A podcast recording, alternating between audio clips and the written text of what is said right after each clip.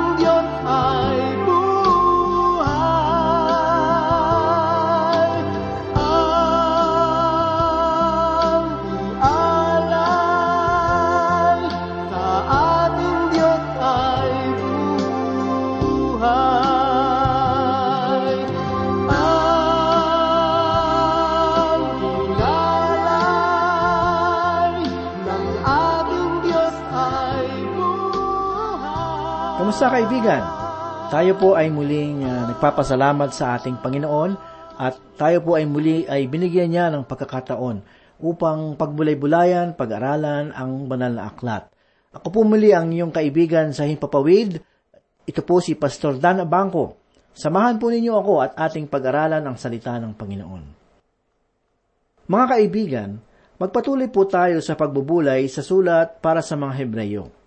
Basahin po natin ang ipinahayag ni Apostol Pablo sa ikalawang kabanata, talatang labing pito.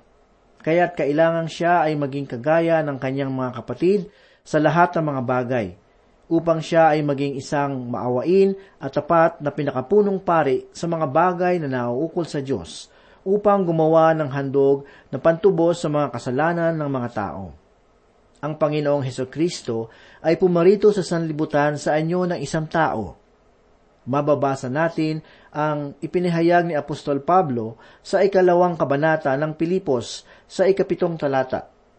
kundi hinubaran niya ang kanyang sarili at kinuha ang anyong alipin na naging katulad ng tao. Maaari sanang isilang si Yeso Kristo sa palasyo ni Cesar, subalit siya ay ipinanganak sa isang sabsaban na bakas ang matinding kahirapan. Tunghayan po natin ang pangyayaring ito sa ikalawang kabanata ng sulat ni Lucas mula sa una hanggang ikapitong talata. Nang mga araw na iyon, ay lumabas ang isang utos mula kay Augusto Cesar upang magpatala ang buong daigdig.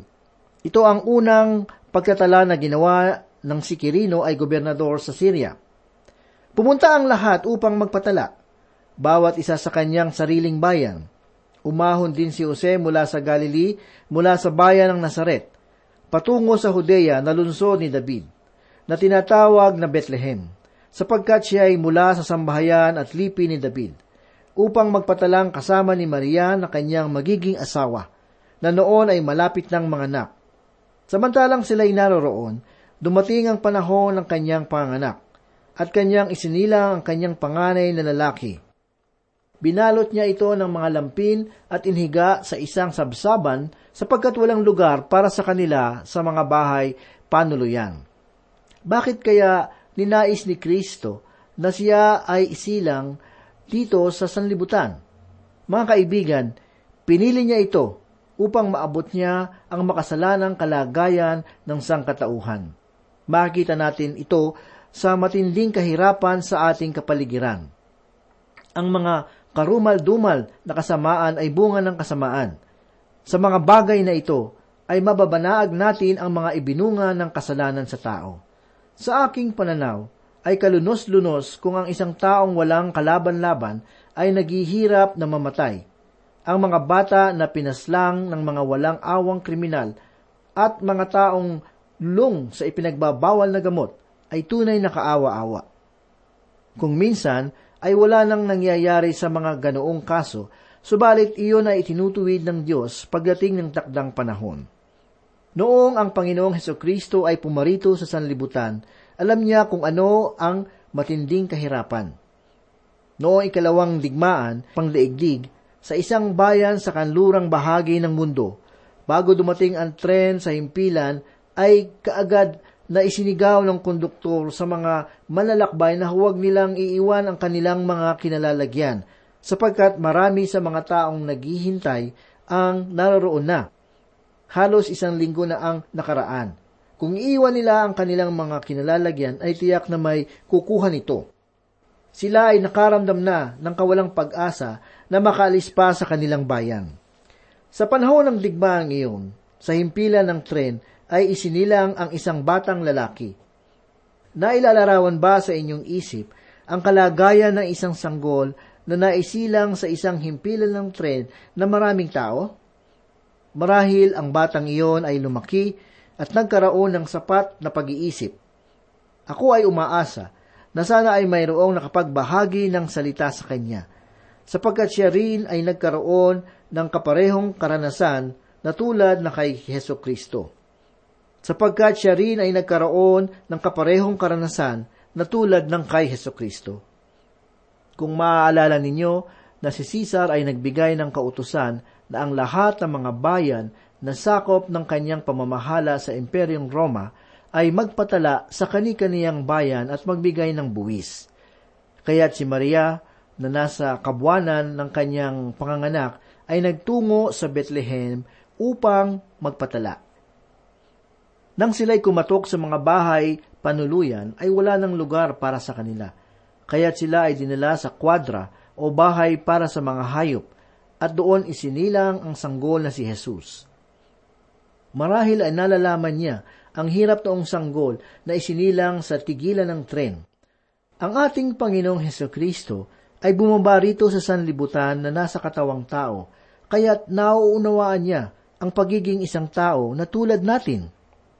Hindi ko alintana kung sino o nasaan kayo. Kilala at naunawaan niya tayo. Hindi lamang sa dahilan na siya ay isang Diyos, kundi siya ay naging tao na kagaya natin. Nalalaman niya kung ano ang pinagdaraanan at dinadanas natin ngayon. Noong panahon na ang aklat na ito ay isinusulat, marahil ay mayroong pagdarahop sa gitnang silangan. Ang kanilang kalagayan noon ay tunay na kaawa-awa. Doon sa lugar na lubha ang kahirapan, ay isinilang at nagkaisip ang ating Panginoong Heso Kristo. Ang kahirapan na dinanas ng ating Panginoon ay hindi mailalarawan. Siya ay nagmula sa lahi na nasa ilalim ng Imperyong Roma. Hindi siya isinilang sa isang palasyo, bagkus ay sa isang sabsaban. Sa lahat ng kalagayang pisikal ay naging tulad siya ng kanyang mga kapatid sa laman. Marahil kung makikita natin siya noon sa Bethlehem, ay hindi natin siya makikilala habang nakahalubilo sa mga pangkaraniwang bata na ang suot ay mga pangkaraniwang damit. Noong inilarawan ng ating Panginoong Heso Kristo sa anyong tao, ay ipinakita siya na tila isang makina na diamante Subalit maaari siya ay isa lamang sa mga batang gusgusin sa bayan ng Nazaret, na hindi naiiba ang anyo sa kanyang mga kalarong bata. Sa pagbibigay diin sa paksa ng pagiging Diyos ni Kristo, ay mayroon namang panganib sa pagmamaliit sa kanyang pagiging tao. Marahil ang sinasabi natin sa ating sarili na buti na lang at hindi ako isinilang sa Bethlehem o di kaya ay salamat at hindi ako lumaki sa bayan ng Nazaret. Isipin na lamang ninyo kung ano ang kalagayan ni Heso Kristo noong kanyang kabataan. Ang Panginoon ay naging isang tunay na tao at lumaki siya sa ganoong kapaligiran. Siya ay tulad ng isang ugat na sumibol sa isang tuyong lupa. Wala tayong karanasan na hindi niya nalalaman sapagkat ito ay kanya ring nararanasan. Ngunit sa gitna ng lahat, siya ay naging mapagpakumbaba at mapagpatawad. Sangayon sa talata na labing pito, ganito po ang sinabi, upang siya ay maging isang maawain at tapat na pinakapunong pari sa mga bagay na nauukol sa Diyos upang gumawa ng handog na pantubos sa mga kasalanan ng mga tao. Mga kaibigan, ang Diyos ay gumawa ng isang handog na pantubos para sa atin upang tayo ay makalapit sa Kanya. Siya ay naging maawain at tapat na pinakapunong pari sa mga bagay na nauukol sa Diyos. Mayroon ding tao na ang pangalan ay Juan na nagpapatotoo sa pagparito at gawain ni Heso Kristo sa lupa. Sa unang kabanata ng Ebanghelyo ni Juan mula sa ikalabing apat hanggang sa ikalabing walong talata. Basahin po natin. At naging tao ang salita at tumahang kasama namin at nakita namin ang kanyang kaluwalhatian. Kaluwalhatiang gaya ng sa tanging anak ng Ama, puspos ng biyaya at katotohanan. Nagpapatotoo si Juan tungkol sa kanya at sumigaw, siya yaong aking sinabi. Ang dumarating na kasunod ko ay naging una sa akin, sapagkat siya ay nauna sa akin. At mula sa kanyang kapuspusan ay tumanggap tayong lahat, biyaya na sinundan pa ng ibang biyaya, sapagkat ibinigay sa pamamagitan ni Moises ang kautusan, ang biyaya at ang katotohanan ay dumating sa pamamagitan ni Heso Kristo. Walang sino mang nakakita kailanman sa Diyos, ang Diyos na tanging anak na nasa kandungan ng Ama at nagpakilala sa Kanya. Si Apostol Juan ay nagbigay ng mabuting halimbawa sa pagkakatawang tao ni Heso Kristo at ng kanyang kaluwalhatian. Napakabuti ng ibinunga ng pagkatawang tao ni Heso Kristo sapagkat nalaman niya ang tunay na buhay na dinaranas ng mga tao sa pamamagitan nito, ay nakita mismo ni Juan ang kanyang kalawalhatian. Mga kaibigan, tunay na mahalaga ang gawain ni Kristo bilang punong pari. Sapagkat kung inyong maaalala sa lumang tipan, ang gawain ng pari ay ang paghahandog para sa mga kasalanan ng mga Israelita noon. Alamin po natin ang ipinahayag ni Moises sa ikalabing apat na kabanata sa Levitiko mula sa ikalabing siyam hanggang dalawampu at apat na talata. Mag-aalay ang pari ng handog pangkasalanan at itutubos sa kanya na lililisin mula sa kanyang karumihan. Pagkatapos ay papatay niya ang handog na sinunog at iaalay ng pari ang handog na sinunog at ang butil na handog sa ibabaw ng dambana. Gayon gagawin ng pari ang pagtubos para sa kanya at siya ay magiging malinis. Kung siya ay dukha at ang kanyang kakayahan ay hindi makasasapat, kukuha siya ng isang korderong lalaki na handog para sa budhing may sala bilang handog na iniwawagayway upang ipantubo sa sarili. At ang ikasampung bahagi ng harina na hinaluan ng langis bilang butil handog pangkasalanan at ang isa'y handog na sinunog. Sa ikawalong araw ay kanyang dadalhin ang mga iyon sa pari sa pintuan ng toldang tipanan para sa kanyang paglilinis sa harapan ng Panginoon. At kukunin ng pari ang korderong handog para sa buding maigsala at ang langis ay iwawagaybay ang mga ito ng pari bilang handog na iwinawagayway sa harapan ng Panginoon. Mga giliw na tagapakinig, nakita po natin ang gawain ng pari sa lumang tipan na kung saan ay nag-aalay ng handog pangkasalanan. Subalit noong pumarito ang ating Panginoong Heso Kristo sa sanlibutan na nabayubay sa krus, ay siya na ang nagsilbing handog sa ating mga kasalanan. Siya ang nagsilbing tagapamagitan sa atin bilang punong pari na nagbibigay kapatawaran sa ating mga kasalanan. Tunghayan po natin ang ipinahayag ni Apostol Pablo sa ikalabing tatlong kabanata ng Hebreo mula sa ikalabing isa hanggang ikalabing apat na talata tungkol sa pagiging punong pari ni Heso Kristo. Sapagkat ang katawan ng mga hayop na ang mga dugoy dinala ng pinakapunong pari sa santuario para sa kasalanan ay sinusunog sa labas ng kampo. Kaya si Jesus man ay nagdusa sa labas ng pintuan ng lungsod upang gawing banal ang mga tao sa pamamagitan ng kanyang sariling dugo. Kaya't puntahan natin siya sa labas ng kampo na dala ang kanyang kahihiyan, sapagkat dito ay wala tayong lungsod na magtatagal, ngunit hinahanap natin ang lungsod na darating. Mga kaibigan, malinaw na si Kristo lamang ang punong pari na maaaring magbigay kapatawaran sa atin, sapagkat ang kanyang sariling dugo lamang ang may kapangyarihan na panghugas ng ating mga kasalanan at hindi sa pamamagitan ng dugo ng mga hayop. Dumako naman po tayo sa ikalabing walong talata. Ipinahayag ni Apostol Pablo ang ganito. Ang mga salitang palibhasay nagtiis siya sa pagkatukso. Para sa akin, ay dapat na ang salitang sinubo ang ginamit sa halip na tinukso. Ang ating Panginoong Heso Kristo ay sinubok hindi naman sa loob ng apat na pung araw, bagko sa buong buhay niya dito sa lupa. Nais kong pagtuunan natin ng pansin ang talatang ito sapagkat maaaring hindi kayo sumang-ayon sa aking sasabihin tungkol dito. Mayroong nagtanong tungkol sa pagsubok kay Jesus. Sinabi niya sa akin, Maaari kaya siyang mahulog sa pagkakatang iyon sa tukso? Mga giliw na tagapakinig, ang sagot ay hindi. Kung pag-uusapan natin ang tungkol sa pagtukso sa atin na gumagawa ng mali, ang talagang nais nating sabihin ay mayroon tayong pagkakataon na gumawa ng mali at kung nais nating itong gawin. Mga kaibigan, ang pagkakataon na iyon ay tinatawag nating tukso at ang pagnanasa ay tinatawag nating kasalanan. Ang ating Panginoon kailanman ay hindi nagkaroon ng ganoong makasalanang pagnanasa. Hindi siya makasalanan bagamat nagkaroon siya ng pagkakataon na gawin ito. Nalalaman ni Satanas kung gaano kahina ang pisikal na kalagayan ng Panginoong Heso Kristo nung mga panahong iyon sapagkat apat na pong araw na siyang hindi kumakain. Sinimula ni Satanas ang kanyang panunukso sa pagsasabing, gawin mong tinapay ang mga bato.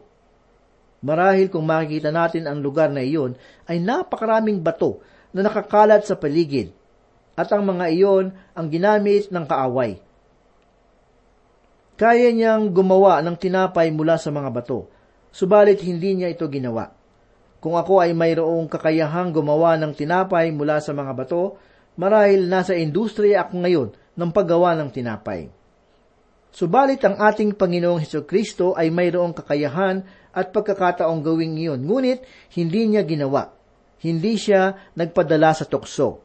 Hindi niya ninais na mahulog sa tugso at hindi siya nagkasala sapagkat siya ay Diyos. Ang Panginoong Heso Kristo kaya ay nagkasala? Maliwanag na ang sagot ay hindi. Hindi siya nagkasala. Kung gayon, ano ang layunin ng tukso sa Kanya?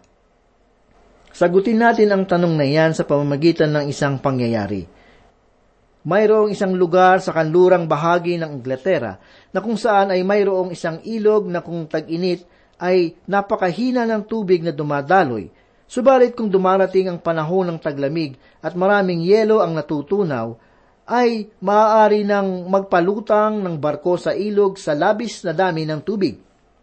Sa ilog ding iyon, mayroong tulay na kahoy na mayroong riles ng tren sa ibabaw nito, at matapos na rumagasa ang malakas na agos ng tubig, kasama nitong tinangay ang tulay na kahoy na mayroong riles ng tren.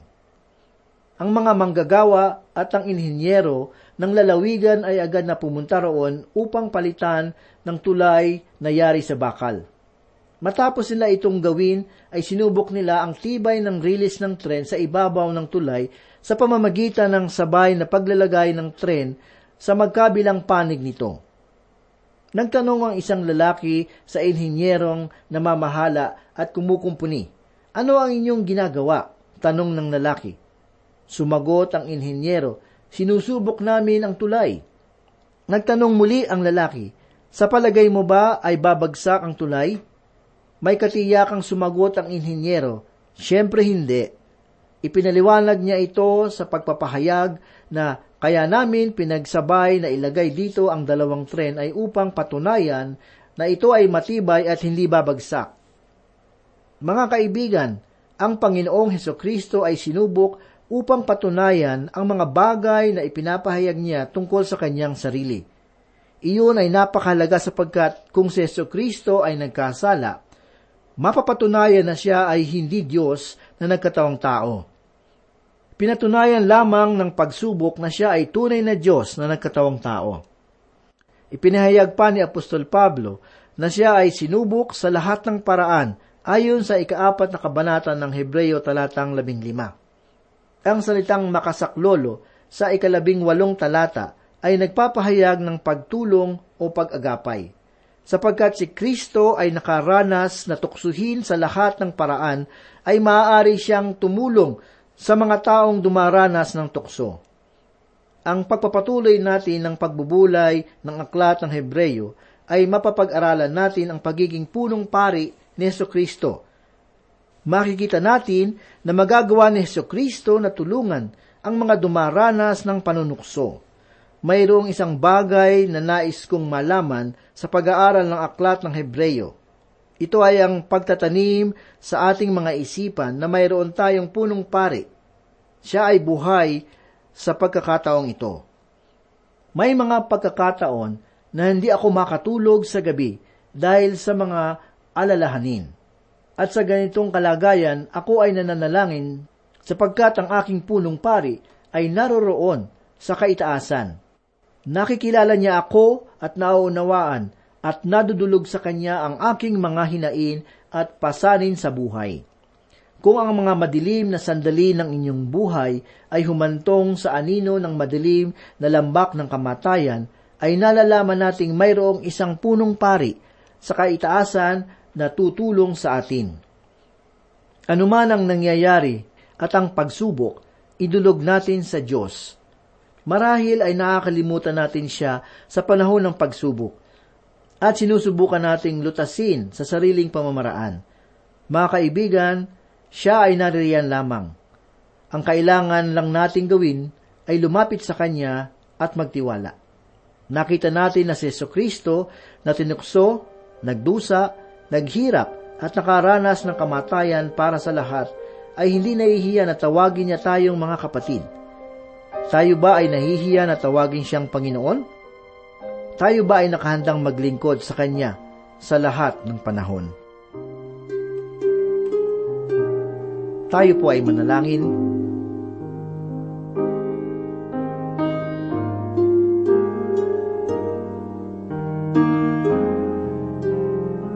O Panginoon Diyos, marami pong salamat muli. Muli kami po ay nagpapasalamat sa katotohanan na aming natutunan sa mga sandaling ito. Salamat, Panginoon, at ikaw ay patuloy na namamagitan sa amin. Patuloy mong patibayin, Lord, ang aming pananampalataya sa iyo. At kung dumarating man ang mga pagsubok, ang mga tukso, tulungan mo po kami na lumuhod at manalangin sa iyo at magtiwala na ikaw ang aming punong pari na namamagitan sa amin patungo sa Diyos. Pagpalain mo, O Diyos, ang aming mga tagapakinig. Batid mo po ang kanilang mga pangailangan, ang kanilang mga pinagdadaanan, ang mga pagsubok sa kanilang buhay, at ang samot-saring tukso sa kanilang buhay. Tulungan mo po na maging matatag ang kanilang pananampalataya upang sila ay maging matagumpay. Salamat o Diyos at loobin mong sila ay muling makasubaybay sa muling pag-aaral ng banal mong aklat. Ikaw po ang patuloy na tumugon sa kanilang mga pangailangan sa mga sandaling ito. Marami pong salamat, Panginoon. Ito po ang aming samot dalangin sa pangalan ni Jesus. Amen.